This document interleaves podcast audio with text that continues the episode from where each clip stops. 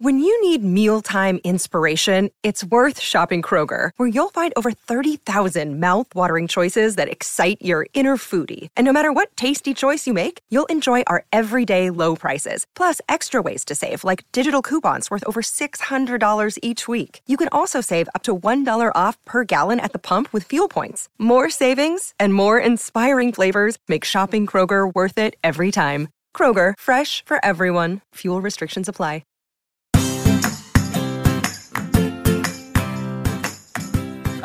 Back to another episode of Realistic Sustainability, the podcast. I'm Mike, and I'm here again with Jameson. How are you today? I'm good. How are you? Not bad. How was your week? It was wonderful, It was? especially with you. Oh, well, I think that was the given.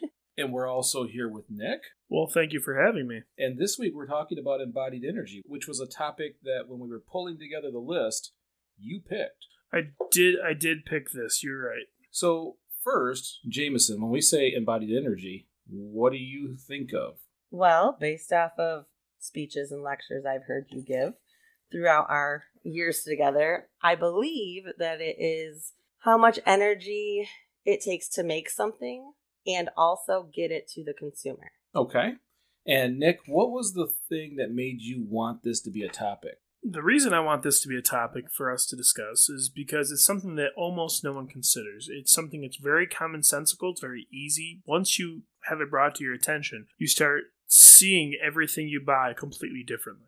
And you don't really need an education, like a college education, to do that. All you have to do is understand the notion well, this comes from a factory, the factory had to produce it, and then all the steps that went to get here. Um, like I talked to you last time or a couple episodes ago about my daughter with the straw at the restaurant. Mm-hmm. It's not something people consider, but once they do, it changes their outlook. It's a very simple concept that has really big consequences. It's like throwing a really small but very dense rock into a pond. It ripples a long way. And I think the purpose of this podcast is to allow new perspectives, to learn something new that allows you to see things just a little different than you did yesterday. And I'm glad that that's really your explanation because that means that you learned it through this process and now you're starting to see things a little differently. That's extremely important for the future of sustainability. So, when it comes to embodied energy, as a person who kind of works within that field or studies that field, that's how I measure a lot of things. Embodied energy really is the amount of inputs that are put into a product, all of the collection of the resources, the manufacturing process, transportation.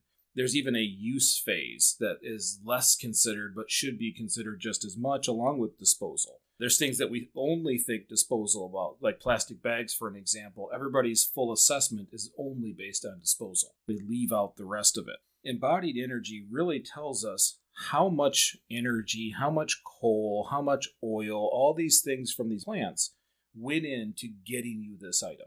I have an example. I've worked in automotive now for several years. And at one of our plants, we make a, an automotive component that starts in North Carolina. They build just the casting of that item. They ship it to Italy, Naturally. you know, just right over there, Yep. Mm-hmm. to have it assembled Okay. where they send it back to North Carolina so that the stickers could be put on it. First of all, so that it can say it was made in the US because the last actions were done in the US, Okay. so that we can send that part to Mexico to be added to a vehicle. Yeah, that pause was really something we should have. That is a single part of a vehicle that has thousands of components that has seen more travel than I have over the last three years. That part has seen more travel than you have over your entire life. No, I've been to Italy. And Yeah. Mexico. and Mexico. Well, See, yeah. Ooh, I am Okay. a And North well-traveled Carolina. person. Wow. And, see, but this is not an uncommon practice. Mhm. So if you look at the part and compare it to another part, and you say, well, it came from North Carolina, and the other part came from Virginia, and you're assessing them equally, Mhm. there seems to be no difference. But if you take the total embodied energy, what are the materials? How do they get the materials? How is it assembled? How is it packaged? And then how is it delivered? Mhm. There's a dramatic difference because this part goes from one side of the world back to the other. Which seems ridiculous to me. So when I look at things, I'm looking at how much diesel did the ship use? Did it go by plane? Well, how much gas was involved? in just getting this part back and forth. And that's part of the talk about embodied energy. Okay, and, and that that example draws a lot of questions for me. Like how when you say that that part had to start here and then go to Italy and go here and go back back and forth before it was ever actually put in a vehicle. Is every single every one of that specific part is it all going through the same process? Is there only one factory that produces that part, so it ships it in the same method, or is it just for a specific model of vehicle? You know, maybe it's a little different, and that's the way they have to do it and which isn't necessarily relevant to the topic, I suppose, but like it just seems like there's a lot of extra steps to build a car that include a lot of waste. Well, it I mean, there's a lot of red tape in making a part for a vehicle. In this situation, I know that Plant A in North Carolina has the rights to produce the casting, but didn't have the rights to assemble it because there's a whole lot that goes to it. There's a process, a cost, making sure that each plant is, you know, approved by the manufacturer. But their Italian plant was approved in the EMEA market. So they could literally ship this there, get it assembled, ship it back, and it would still be cheaper than trying to certify this plant. Okay. so Well, and I think that as somebody who hasn't always thought in that manner as far as embodied energy that something has and is learning about it slowly but surely and trying to bring it into their everyday lives, it is very frustrating to listen to that because I saw the sticker that said made in the USA. Mhm. I didn't know that it went all over the world 800 times and back. And as you were saying, from North Carolina to Italy to, you know, back to the US to Mexico. I mean, that is, as a consumer who would like to do better, it's frustrating it makes it very hard. because it's, yes, it makes it hard to decide, well, is this actually more friendly to the environment or less friendly to the environment? And I understand that that's a lot of big corporations like to hide Mhm. what goes into all that because it's not popular to announce that it's been all over the world before it got put into a car. Right. I mean, it, on the outside looking in, your first reaction, Nick, was that seems very expensive. Like, of course it went to the other side of the planet. Why wouldn't it? It Like, sounds ridiculous. in yeah. shocked mode. But when it comes to the consumer, it is challenging because you don't necessarily always know this. And honestly, if you don't work there for this automotive company, you don't know this. So, getting to know companies, getting to know that they care about sustainability, that they're paying attention to those things. I always talk about Patagonia because they're basically the company when you think sustainable, you start thinking about Patagonia. You know the decisions they're making, if they're not the most sustainable, it was the most sustainable option. You know, so getting to know those companies does help, but it does make it challenging for a consumer. Right. It's well, and I can see where people go, well,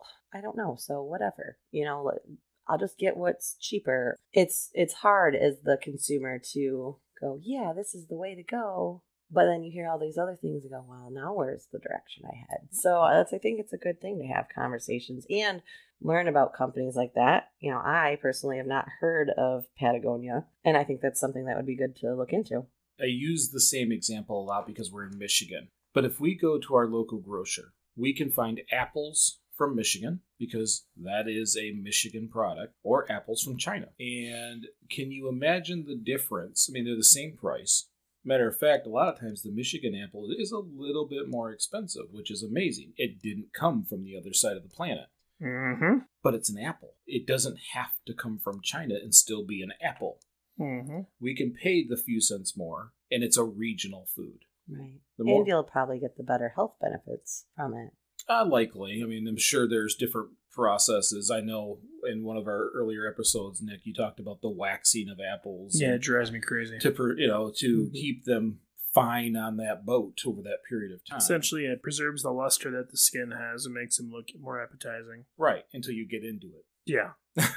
so Or there's local honey is better for you, especially as someone like myself who has really bad allergies. When you eat local honey, you're getting the allergens that the bee took from the plants and it's giving you a small dose through that honey, which then eventually helps build your immunity towards your allergen. Well, that's true. Did you know that uh, majority of uh, corporate produced honey isn't actually honey. There's a very small portion of honey and honey you buy from the stores that actually is real honey. The rest of it's corn syrup fillers. I did actually just read that. So if you if you go buy like locally sourced honey that is unprocessed, it's like fresh honey. Mhm. It's full of nutrients and natural things that come from the plants, the bees. They actually do really good things for your body, and it's a beautiful sweetener. I mean, it adds great flavor to everything. and it doesn't have the frequent flyer miles. So all embodied energy is is to start that conversation about where did it come from. If you're looking at a product, I am notoriously bad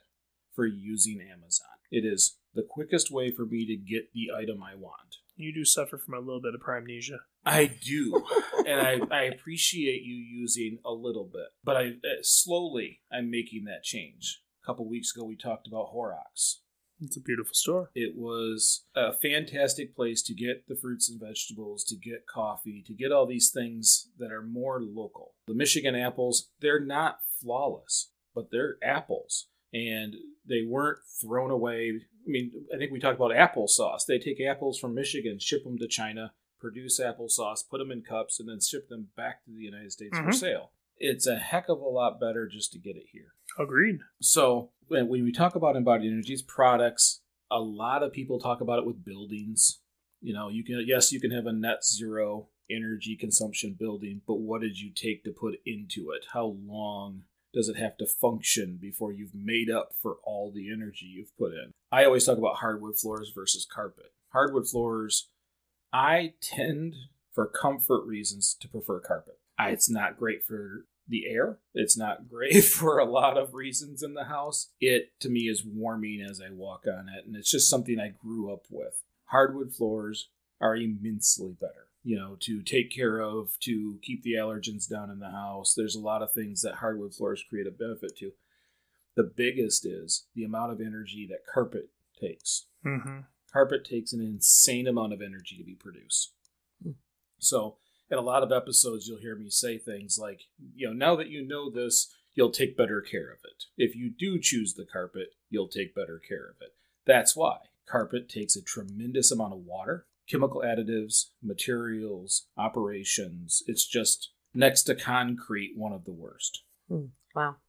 And that's when we talk about like the use phase. Did you know, for an example, blue jeans Mm-hmm. are in the sustainable world one of the worst products sold? Oh, more reason to buy yoga pants.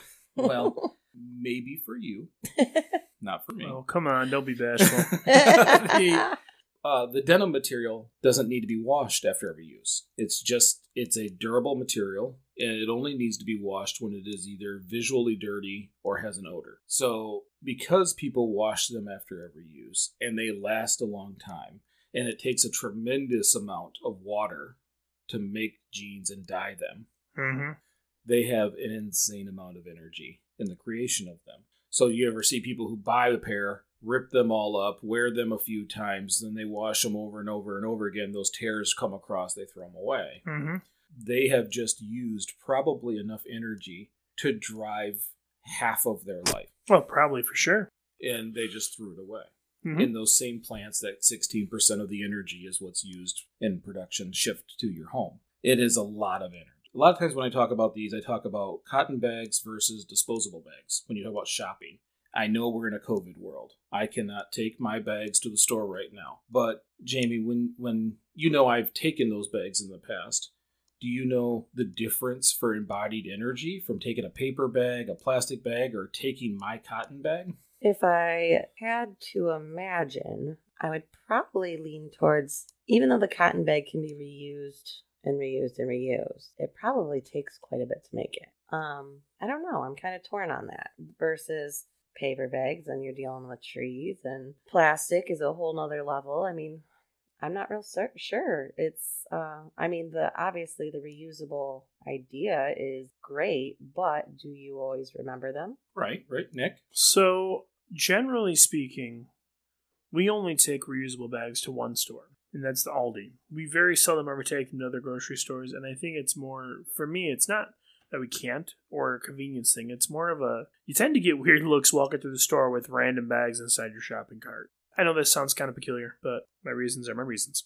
In terms of the embodied energy, just knowing what I know about how they produce paper and cardboard, I would have to say the paper bags are the worst. Um, while I'm sure it takes energy to make the the fabric for the cloth bags or you know whatever kind of insulated bag you use, they get reused so many times and they don't they don't well they seldom need maintenance. You know, so once you you purchase that bag, you know for five dollars, ten dollars, whatever it is you spend on it, it's good until it's not, and then you'll either find another use for it or at one point you will dispose of it. The paper bags are single use items. I mean, possibly two uses if you're really good at saving them, make sure they don't get ruined. Um, at one point, maybe you're going to use them as a book cover, you know, for the schools that still have hardcover books. And then they're disposable. You can throw them away, burn them, whatever it is you, you find use for them, but they're not something that you can keep around and reuse over and over and over again. So I would assume that is where the biggest energy comes from. Well, and okay, so there's two ways to look at this how much energy it took to make them, and how much energy embodied energy is left in it when it's disposed of. Okay. Okay. The reason why I use cotton bags as often as possible is because every time I use them, I get to cut the amount of energy in half. Mm-hmm. It is by far, by far, more energy put into a cotton bag to That- make it. to make it because it's not only cotton Mhm. farming, It's dyed and dyed. Dye is a big deal. And I have to use those bags about three and a half years. Yeah, and depending on the type of bag, yours might have metal snaps or a zipper or you know be plastic lined. I mean, there's a lot of things that go into them that aren't considered. That's exactly what you start looking for. Is does it have a zipper down the side for no reason? or the no- insulated ones for your cold cold stuff. right. And how long do they last? Is it going to last at least three and a half years if I use it on a regular basis? Because if you don't use it that that amount of time, you've used more energy for less for less use. Yeah, than you would of a plastic bag. While we were talking, I just double checked on something. We use 60,000 plastic bags in the United States every five seconds, Holy crap! a few. which, which is a problem at the disposal phase You said sixty thousand every five seconds. every five seconds. And Wow. it takes a bag between 10 and 20 years to biodegrade. Wow. That's crazy. So if you can't get your reusable bags there over and over and over, and paper bags, as you as we were talking about, came from trees, and we use trees way faster than we can grow them. Right. They're way heavier. Talking about embodied energy, getting them from usually uh, you know, Korea over to the United States, you Mhm. can only get a uh, about a tenth of the bags as you can plastic bags from one side to the other on the same ship, which makes them kind of an energy hog Mm-hmm. and it causes all kinds of ha- habitat problems even though wood is biodegradable paper is biodegradable Yeah, but it's not very it's not renewable. Not not not in the speed we use it. right and that's what we talk about all the time yes it's renewable but we use them too quickly it is not sustainable Yeah, because I mean, a tree's got to live for 25, 30 years to get to a size where it's you know harvestable for any realistic use. I mean, and i've learned recently that they they've switched to a faster growing species which means they're cutting them down quicker which means animals don't move in and create habitats because they're cycling through the growth of trees quickly. It in general is not sustainable. Plastic bags come from petroleum waste. That waste is going to be waste either way. So if you can't get cotton bags and use them those three and a half four years it is actually more sustainable to take the plastic bags and use them as often as you can.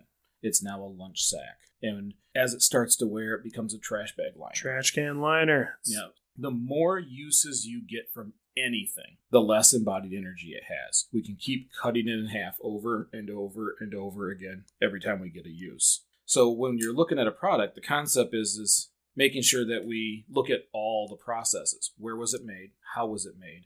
What was it made of? Mm-hmm. I really liked what you were saying about, you know, zippers and other pieces because that's something I don't always think about. Well, I mean, yeah, because when when when they're going to sell those kinds of bags, I mean, if we're being real, if you look at look at demographics, statistically speaking, more females are going to buy that kind of stuff than men are, and so they want them to be attractive. They want them to be some people want to buy it because if you're going shopping, maybe not everyone thinks about you know their bags being cute, but if you're about a 31 bag, those are 31 tote bags are incredibly useful. They're excellent. It's what we use to shop with. But they come in so many different designs and patterns and frills and bells and whistles because they want people to keep buying them, even though you don't need more than one or two. We get hundreds of uses out of our bags. We have four or five. They all look completely different, and they're all the exact same bag. That one was dyed red, one was black, one has polka dots. Mhm. You know, one starts your car in the morning. Um, I, my point is though is that like they add a lot of stuff that isn't necessarily needed. So when you talk about embodied energy, that stuff makes a dent. Like it really does make you know change what goes into the bag. Yeah, and it, and you can almost see it after a while when you start thinking about embodied energy. You start looking at everything that's involved. I look at a lot of packaging. Mm-hmm. I can see two toys side by side. One's got three or four layers of plastic packaging. One's in a cardboard box. Yes, still lots of energy involved. Mm-hmm.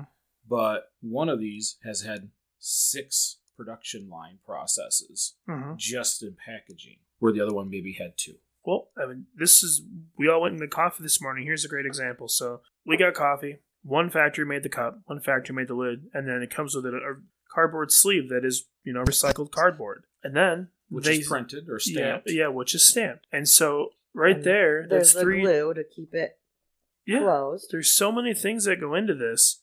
That's just for a five dollar cup of coffee. Yeah, uh, I mean, I don't know how many times I've done this rant. Sorry, hun. You can probably just, you know, I'm just gonna turn off my listening part. yeah, just here. take a break for a moment. But we were at a family party last night, and they just had a huge pile of the individually wrapped plastic silverware. It is a knife, a spoon, a fork, a salt, a pepper, a napkin, all in a plastic wrapper. And when you look at those, it it makes my brain itch because I know the silverware came through on three production lines. Yeah, I know the paper was produced, processed, and bleached, which is Mhm. at least two or three lines. mm-hmm. That the salt and pepper are their own, Mm-hmm. not counting collecting the materials, processing the materials. They make a lot of salt that they put tiny amounts in all these little yeah. wrappers. There's a whole separate factory for when they grind the pepper. They send it in bulk to places for different purposes. Right. Um, and then and they got to print salt, print pepper. Here's your nutritional facts about salt. Here's all this other information on your tiny, tiny little packet. Mm-hmm. where they ship them all to another place where someone puts one of each in a, in a little plastic cover Yeah. and seals it and then ships it across the world to us so that we could pick it up with our food drive it to our home and people could open it take the fork Throw throw, the the rest. rest away and eat I forgot the process where they cram all those in one in another box. yeah this there is a and they print that box So, and yeah. they label that box they print that box, they label that box. That box is put on the truck, which is then taken to a bigger store, which is then put on another truck, which is taken to a Gordon's, which is where your mom got it, which is just goes. Don't forget the stamping. Kitchen essentials, wrapped cutlery, fifty nine ninety nine. All that for sixty dollars. yes, yes, and but in the meantime, all the energy it took for all those other pieces of the single-use items that got no use. Yeah, Yeah. that's it. We use the same ones at work. Um, I have a, uh bin, which is, I'll be honest, I hate doing dishes. And so what ends up happening is I have people that come up to the counter all the time. Just, I just need a fork. Well, this is what I have. So they take the fork out and they throw the rest on the counter. So I throw it in a bin. So when you fast forward and I'm eating my food, I just pop open someone else's salt and pepper because it, that or it was going to get thrown away. I mean, you're the one that said the only thing worse than a single use item is a single use item that doesn't get used. It is. Yeah. I mean, think of all the travel and energy and work. Each one of those pieces in there has a blueprint. Someone has drawn it on CAD. They've had meetings about the sharpness of that knife. Is there enough plastic in that fork that when you go to stab the food, it actually stabs the food? Well, the There's answer to that meetings no. involved. There's conference calls. There's all these things that happen so that my son can go, ooh, salt. Take the salt out, put it in there, throw everything else away. I completely understand. I see it with grown adults. It's every day because that's what we use um, one of our locations, and I probably go through a half case a day. So there's a hundred a hundred pieces of that seven and one in the case. I go through fifty a day just to watch most of it get thrown away. I mean, honestly, because really it's just the forks, the salts. No one uses pepper. No one wants the spoons. Very seldom they need a knife. Pay or the I almost said paper towel. The napkin that comes in there is just about useless anyway, so they never get used. It's always useless. It's just it's ridiculous. So It's been- it's been over processed on five different production lines. yeah, And I feel like we're in a weird point in life right now because while, yes, we want to be cautious and no, we don't want to condone those types of packaging, right now in the quote unquote COVID era, that's kind of what you have to do is separately Mhm. contain everything. So, because typically, if you went to a baby shower, a wedding shower, there is a cup that has forks displayed out of it. There's Agreed. a cup that has you know knives. There's a cup that has spoons, and if they don't get used, then you know mom or grandma takes them home and saves them for the next Wraps baby them in shower. plastic and- or puts them in a Ziploc. yeah, and and then so it's but we can't do that right now. So it is a little hard. There are some options. There are some options where we bring our own. Yeah. There are some options where we save a few for those who didn't. There are uh, one of I'm going to bring up Hawaii again. Remember when we we went to a place for the ice cream or Oh yes. and That was funny. they don't give you a spoon. Your your, all your food is kind of in this little container, and you just kind of deal with it. But they have a cup out front with spoons in it, but it has a picture of Greta, and she's staring at you. Greta, the young kid from. She's very frowny in the oh, picture oh too. Lord, Just a reminder. this getting political. I just just a little reminder before you take the spoon. And I remember I went. I kind of looked and I'm like, I'll just eat it out of the cup. and I left the spoon. It reminded me the muscle memory of grab the spoon and go And it wasn't hard to eat. It It wasn't a. It wasn't a. was not difficult. Yeah, it wasn't an item that was hard to eat out of that cup. I can't remember. It was just wasn't it a frozen yogurt or like a something along those lines. But yeah. it was just so funny. it was kind of cute, but it was a reminder.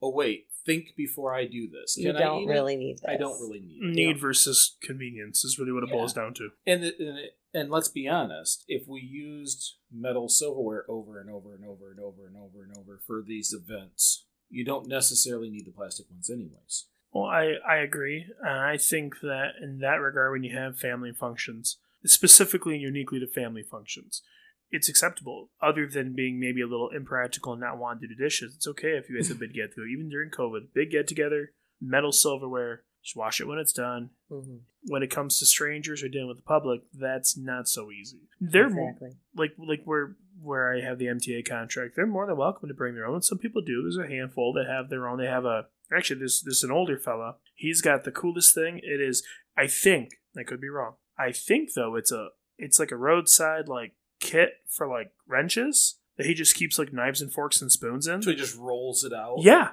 Oh, that's he, cool. he he it's it's maybe a foot long and it folds up like a knife bag like I'd have, but it would never hold a chef's knife. He just takes the stuff out, eats his lunch, wipes it off, puts it back, rolls it, sticks it on his belt. It's the coolest thing. Yeah, I, and it's funny. I, I used to, I've always taken when I go to work. I take my own things, the cup for the soup I'm going to warm up, and these things. But when the editor was going through the book, we talked about some of his changes, Mm-hmm. and that was one of them. I got a phone call from my editor who said, "Just so you know." I've taken some extra silverware I got from Goodwill and a, an extra plate, and I'm just leaving it in my desk drawer. Okay. Well, hi. Good to, good, good to talk to you. Uh, that's excellent. Me no. too. I'm happy to hear that. it is a uh, it, there's little changes that make a big difference because if you have a fork and a knife in your drawer the longer you work there it's more beneficial yeah, the more it gets used, the the more it gets used and the less that was used the work doesn't have to pay for or Mhm. you don't have to pay for the less that has to be produced less that goes in the trash less that goes in the in the composting Mhm. it's just there's or landfilling there's so much stuff that just doesn't happen because you brought a fork to work and Mhm. you, you just rinse it off and throw it in your drawer yeah, the life the lifetime benefits of the choices, even though it might seem like a small mundane choice, and yeah, it involves a tiny bit of labor with you washing your own fork and knife off every day. But the lifetime benefit for the earth is quite a bit. Well, and with an embodied energy, you're always cutting it in half every time you use it.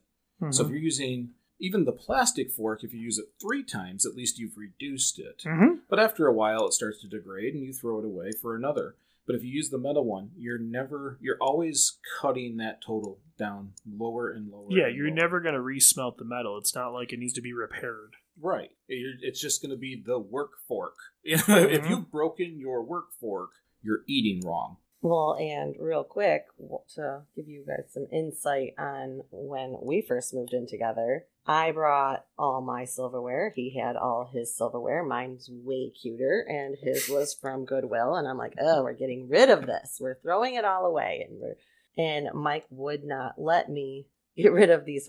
We have, and to quote one of my friends, like 50, 1100 forks, knives, and spoons that, as much as I hate to say this, we use all the time when we have the family come over. It is a Comes bag of silverware that is just random Goodwill silverware that Mike would not let me throw away.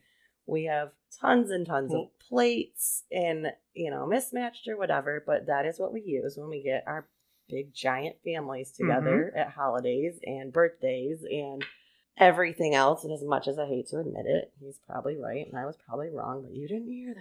Well, that's Love that's, that that's been recorded. that's the the needs versus like well needs versus necessity or needs versus wants, however you look at it. I have three kids. They go through an unimaginable amount of silverware. yeah. One time, I accused my kid, uh, the boy, the oldest, of using a different spoon every time I took a bite of ice cream because it didn't.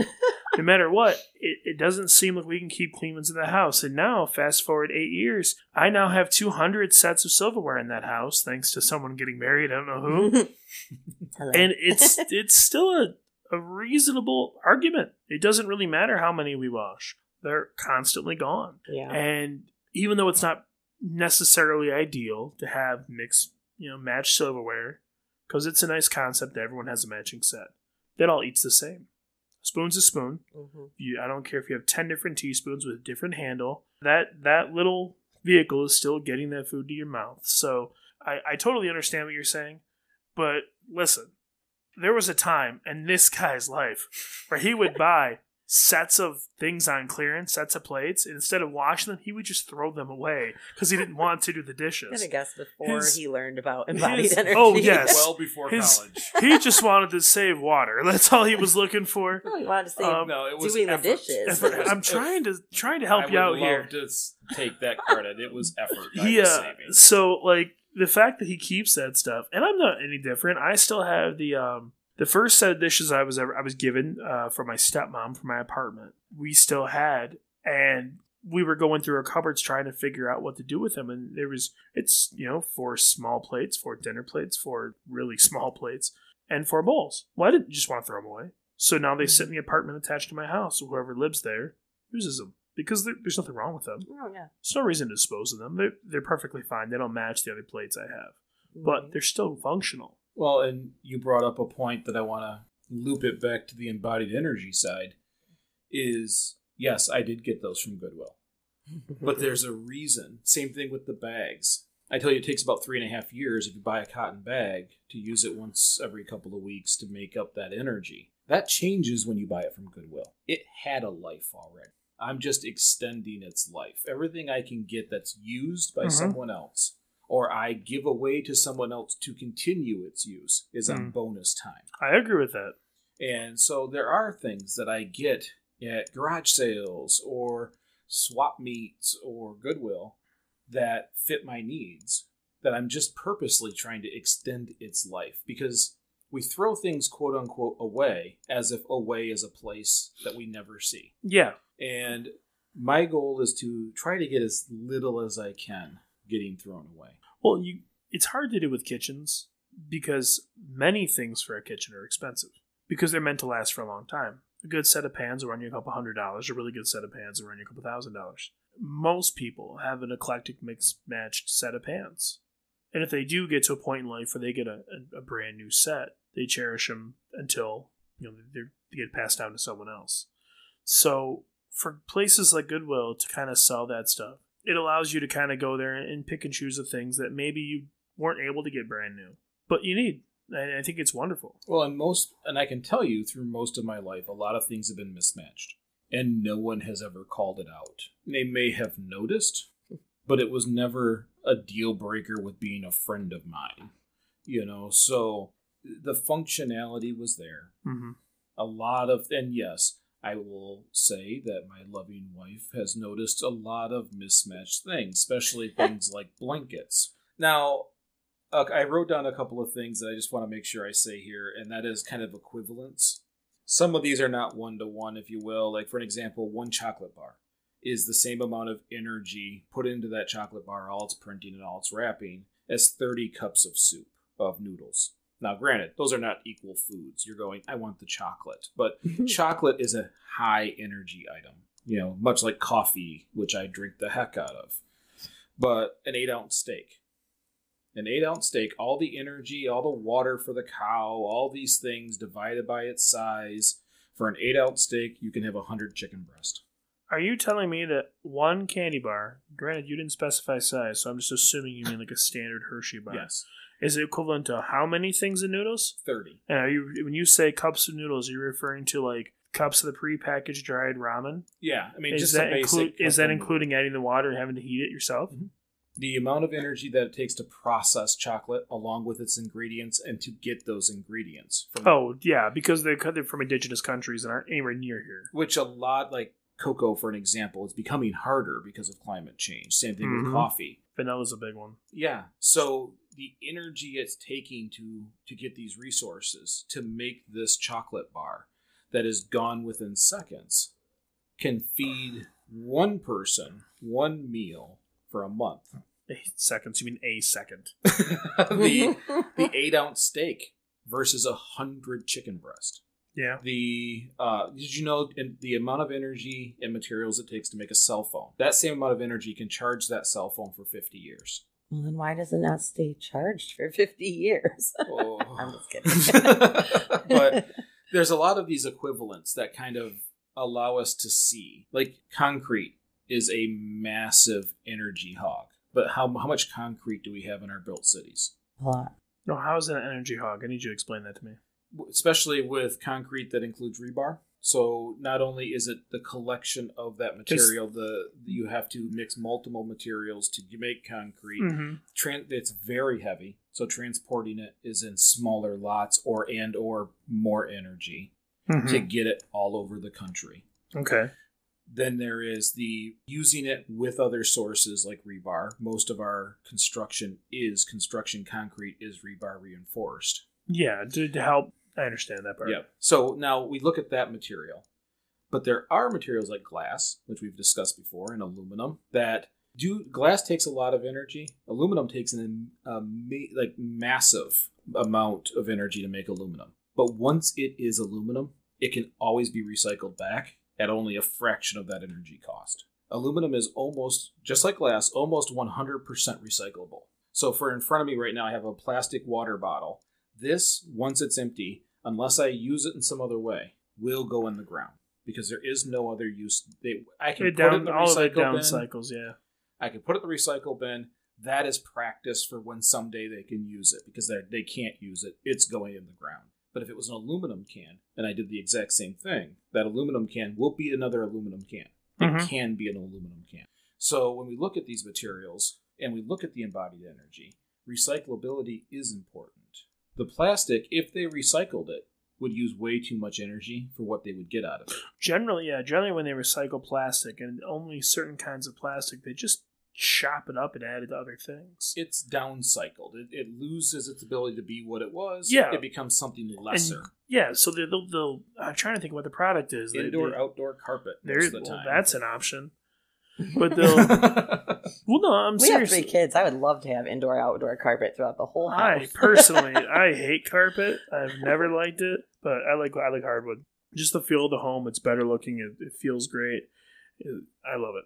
yeah, but if we used aluminum and glass, a that would hurt your more. feet. Not for carpet. I don't think either of those would be very comfortable. Very slidey, but not comfortable. Cuddy. but if we use, if we chose our materials better, hmm we could really change a lot of energy profiles. That way. I agree. Actually, you're. I'm sure you're the one that shared it with me, and this is going back a long way to. I would say when you started college, or slightly before, you had showed me a video called Solar Roads, and it was a four or five minute presentation over the benefits to roads that were essentially giant solar panels. They were super thick, like a type of glass or something. And I think that is still to this day one of the, the the coolest concepts. I think that they really should go. They should at least attempt it in places that don't get snow and ice. Actually, it's better in places with snow and ice because it produces heat and Hmm. melts it. So you Oh. don't need a snowplow coming through. You don't need salt dropped on those roads. Mm. It actually has a heat element to reuse some of that Uh, solar. I back. understand all of that. All I'm concerned with are bad tires and a lot of water and slippy sliding. There is now according to that and it's been a long time since i've looked at that the frictional coefficients are very similar they've purposely pitted the glass in different ways Yeah, to give it. To give it that same coefficient you still drain water off the roads the same way you still do all these same things it is in a sense a one-to-one driving source and you're also not planning to put it on the expressway Yeah, they it wouldn't. It really should be an in-city solution because you also can light them up and Mm. give and create the lanes with led Yeah, and as long as you they weren't on uh, how do I word this? They were on the main roadways where you would have like you know forty or fifty thousand pound over you know oversized vehicles Mhm. going over them. They should stand up in theory to the standard travel just fine. It's been how many years were you in school? Uh, I was in school for eight years. Well, there you go. It's been almost a decade since I've seen that video, and I still it's fresh in my mind like yesterday. It was a really really great concept. And maybe not financially practical, and maybe not practical in the technology that was existing then, but I think it's awesome. I wish they'd do it. Yeah, it's and I've never looked into the embodied energy portion of it, but these are the things that we look at. We we start looking at our consumer choices a little differently. My my loving wife here has heard me say, if they have it in a can, can you please grab the can? That is, I like the flavor better. Also, temperature is different between plastic and aluminum, and it is, and I know that it is recyclable. That is all a benefit to me. Oh, for sure. I mean, it, when it comes to, if we're still talking about soft drinks, flavor, definitely better in a can. But I mean, other things. I mean, food, beverages, all different kinds of stuff. Generally speaking, was available in glass or aluminum. So why buy the plastic? Mhm. we went into this hey we can make it super cheap you know i Yeah, talk we- about why buy a spatula for $10 that will last my whole life when i can match my next five kitchens by buying five spatulas that look different at 99 cents you know i think you said your ma like what's in the country crock t- container today hey, Yeah. it's potatoes Yeah, it's, Uh, it was for me, it was- or something else. ooh cookies are they decorative cookies or are they sewing materials Oh, the cookie tins. Yeah. Oh, my mom uses those for pitcher cans. Like, oh my god, cookies. Nope, that's me when I was two. Okay. so but that is the mindset that's going to have to come back uh, there Yeah. just isn't enough materials to go around and we can't just keep throwing them in a hole we we need that space so I think we kind of already know how to do it it's just there's a stigma that if you go to work with a country crock container with your lunch in it someone's going hey you brought butter and you're going, no, it's my Tupperware. And they go, okay, the dollar store is right there. But that dollar store is part of the problem. I think I agree the dollar store is part of the problem, but I think that there's a lot of uh kind of like low level anxiety about that kind of stuff. And you just touched on, it. you said like you know you brought butter, blah blah blah. A lot of people don't want to be seen as poor or you know like they need something. I personally don't really care what our food is in as long as it has a lid and it gets used or thrown away before it goes bad. I don't necessarily want to go open something up and you know be staring at mold. Right. Personal preference. Um, just saying. I think most people don't want Um, but there's a big issue with that kind of stuff. There's a there's a big you know aspect of our d- daily life that is disposable. It's ingrained in all of our culture. We were talking before we started recording about fast food and like my nine dollar burger wrapped in paper, served in paper or foam. It's terrible, and it's and I don't, when I say terrible, I'm just talking about the culture of it. It's so disposable that you you sit a spatula. Okay, well you can buy a spatula for eight or ten dollars, a real nice one, Mhm. and it, it'll have good durability. You'll and- have it forever. and it'll last a long time. Or you can go be like those single people that go to Dollar Tree and they get a spatula and a rubber spatula and a whisk for a dollar. All three together as a three pack for a dollar. And then one of those is going to break within the first time they use it. So instead of going and buying another, you go buy another one. So when you calculate all the things they've purchased for that cheap price, they could have just spent it on the good one. Yeah, and, and- you, and you have it forever, and it's it's functional. Uh, but that's not that's not how our consumer culture is designed right now. No, Well, and that's not. sometimes it's not feasible. When me personally, when I moved out, I could not afford a fourteen dollar spatula. Totally I understood. couldn't afford to feed myself half the time. well, and that's and that there is So- a reality to that. right. But when we hit a point, When you hit the adult part of your life, when you hit a point to where you can get something once. It's the problem is we like to shop as Mhm. a as a as a culture. Right. So if it breaks, you get an opportunity to shop. Instead, what's happening what should be happening is is once you buy it, you never consider buying that item again. My grandfather used to preach to me all the time about durability, picking brands that last forever. Mm-hmm. That if you're always buying the same tool over and over and over again, you're a guy with one tool because you never had the money to buy the second tool. You never Mhm. collect tools. And the same thing happens in your kitchen. The same thing happens in any room in your house, just like the garage. When you go to redecorate, you're like, oh, I no longer want. Like when red was like a really big color in houses, everyone used red accessories. You know, that was a thing. Well, red is no longer popular. Now it's like your light blues and your. So, okay, I bought this pillow that for my couch, but now I need a new pillow for my couch because I changed my wall colors. And, you know, I mean, right. Do you sleeve it or do you throw it away? Right. Well- and the girly part of me is like, but I really like this new one at Target that looks like this. you know? Yeah, and and from the side of embodied energy, buying a new sleeve for your old pillow probably is the same amount of energy, if not more, than just buying a new pillow. It probably it's no mm-hmm. different because it still took time to produce that fabric, and if it's a sleeve, that means it's got a zipper, and that Yeah, metal it's, it's takes been dyed. yeah, It's- it it takes time. So like, really, what do you do? I mean, you just take your education and you make the best choice you possibly can. And generally, we're a consumer culture. We're probably going to choose to buy it. We're probably going to choose to do what we want with our money in our home. Well, and that's okay. The reason why we have these conversations is so that you spur the thought. I'm going to go back just for a moment to the pillow. Well, are we really going to leave the bright red pillow not matching the rest of the room when that's something important to you? I mean, you would, but I wouldn't. I absolutely would because I just see it as a pillow, but I've been told I, I've changed my opinion on that. And um, so, you so what are the options? Do I buy a new pillow, give this one to the kids? Do I have another pillow I can use here? If the answer is it's better because it is better to sleeve it than it is to buy a whole new pillow because there's more materials in that whole new. Maybe that time you buy you sleeve it. You do the thing that is comfortable in your home because you're thinking about all the decisions you make in life anyways. You've already started this reduction process. Mm-hmm. You make this you make these decisions knowing, okay, if I buy this sleeve for this pillow, I want it to be this pillow for a long time. I'm going to make it this pillow for at least this many years. Mm-hmm. That is worth it. I'm going to do it. But in the meantime, it's in the back of your head. Where else can I cut? What else can I do that isn't, you know, isn't going to cost a bunch of embodied energy and something else? Hopefully, we've spurred some thought for listeners this week. This is just really just a discussion on embodied energy to give an idea so that next time you go shopping, you look at it just a little bit closer seeing if maybe there isn't a better option. If there isn't, get what you want, but always look. That's the most important part. We appreciate you listening. I'm Mike. I'm Nick. I'm Jameson. Thank you, Jameson, for joining us,